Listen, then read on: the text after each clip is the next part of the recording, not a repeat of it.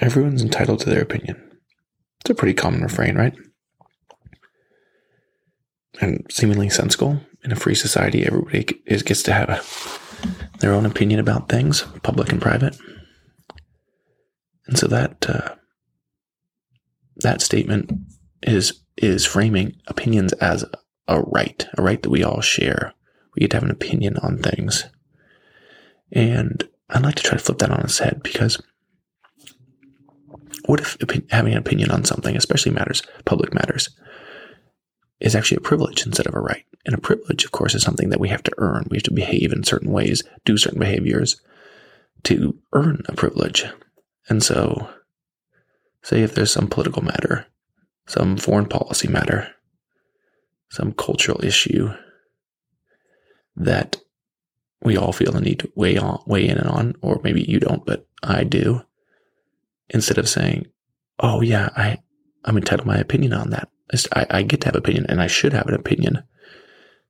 Uh, what if I said, "No, I am not entitled to opinion until I've done certain things," and the most basic one, of course, would be research. The problem with research, of course, is that it's very easy to do research that is completely and subconsciously in the service of justifying or, um, uh, yeah, reaffirming our preconceived notions about a topic. So if we think that raising taxes is bad, then we can do that. Certain Google searches that will come up with results that'll explain all the reasons why raising taxes hurt the economy or hurt poor people or this or that, and those studies that say that. And if we think that raising taxes on rich people is good or businesses is good, then of course we can do research that will justify that conclusion.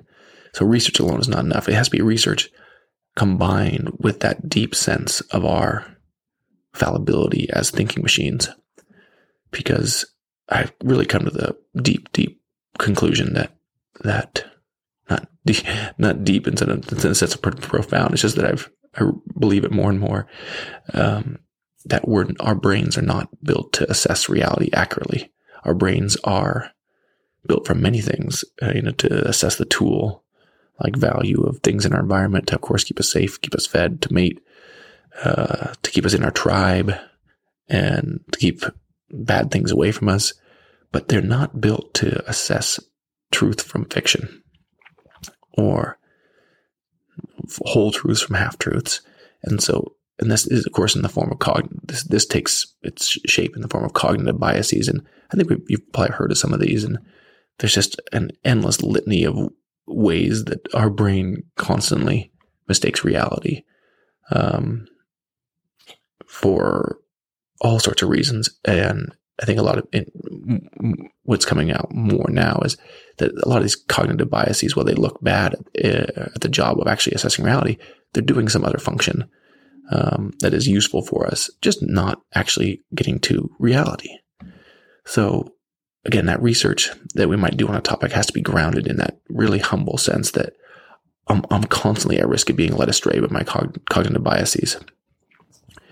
And so, one of the ways we can do that is obviously just try to put more emphasis on on angles of research that will that will disconfirm our previously held notion about a certain topic or preconception about it.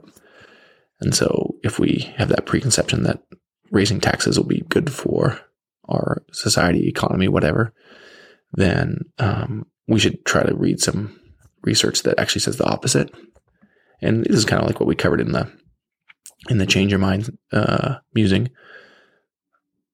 But it's that that conjoining of uh, humility in the face of our myriad cognitive biases with that research, that curiosity that I think will then begin to give us that privilege uh, of having an opinion.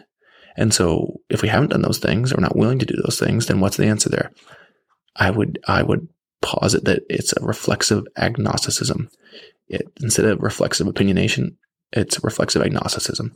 And so maybe you're not this way. Maybe, you, you know, not everybody, I'm not, I'm not saying that everybody is reflexively opinionated on public matters, but a lot of the people I know are, and I certainly have that impulse to be reflexively opinionated. Oh, yeah, okay, I've heard that. I'm gonna have an opinion. Let's go. Let's talk about that. And not even in the context of debating, but just like, oh, I, I know about that. I, I have an opinion about that. And instead, you know, 99% of the time, let's just not have opinions about things because we haven't done the work to earn that privilege. So again, trying to flip that that old adage of everybody's entitled to their opinion on its head. And all this is not to say that um, that the truth of any matter is again equidistant between the two poles. If you're talking about partisan matters, it's not to say that the yeah the truth is equidistant between the left and the right vision of reality. Um, and it's not to say that you can't, you know, agitate and activate and work and donate and everything else on behalf of what your perception of reality is. It's more to say that just epistemologically, if we want the chance of moving closer to reality, then we should probably take this tack of reflective, reflexive agnosticism because it's just not good. Uh, if knowledge seeking, truth seeking is your goal, it's just not good truth seeking behavior to have opinions on a bunch of things. And the caveat here is I think there's another, you know, other subtle thing is you can you can play at having opinions. So we can acknowledge our our humility, acknowledge all the cognitive biases that we're laden with, and then we could say, I'm still gonna play fight a little bit as if this I held this opinion. So I'm gonna pick up this sword, I'm gonna joust with someone else, maybe with myself a little bit. And in so doing, I can see the limitations of the opinion and be willing to drop it at a moment's notice uh, again. So I'm not identifying with it, but I'm like doing some play fighting, some intellectual play fighting with it. And I, I think there could be value in that. That's that kind of like that idea of strong opinions loosely held. Um, I think it's that's resonant with that idea.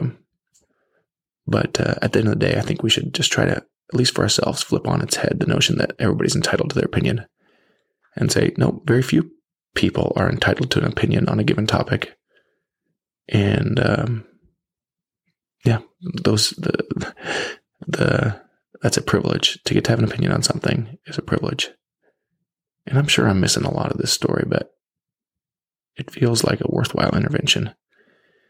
So, anyway, thanks so much for listening. And um, as always, for if you have guest suggestions or feedback on anything that we've been talking about, please do email me at happywhencurious at gmail.com. And uh, we'll see you next time on Happy When Curious.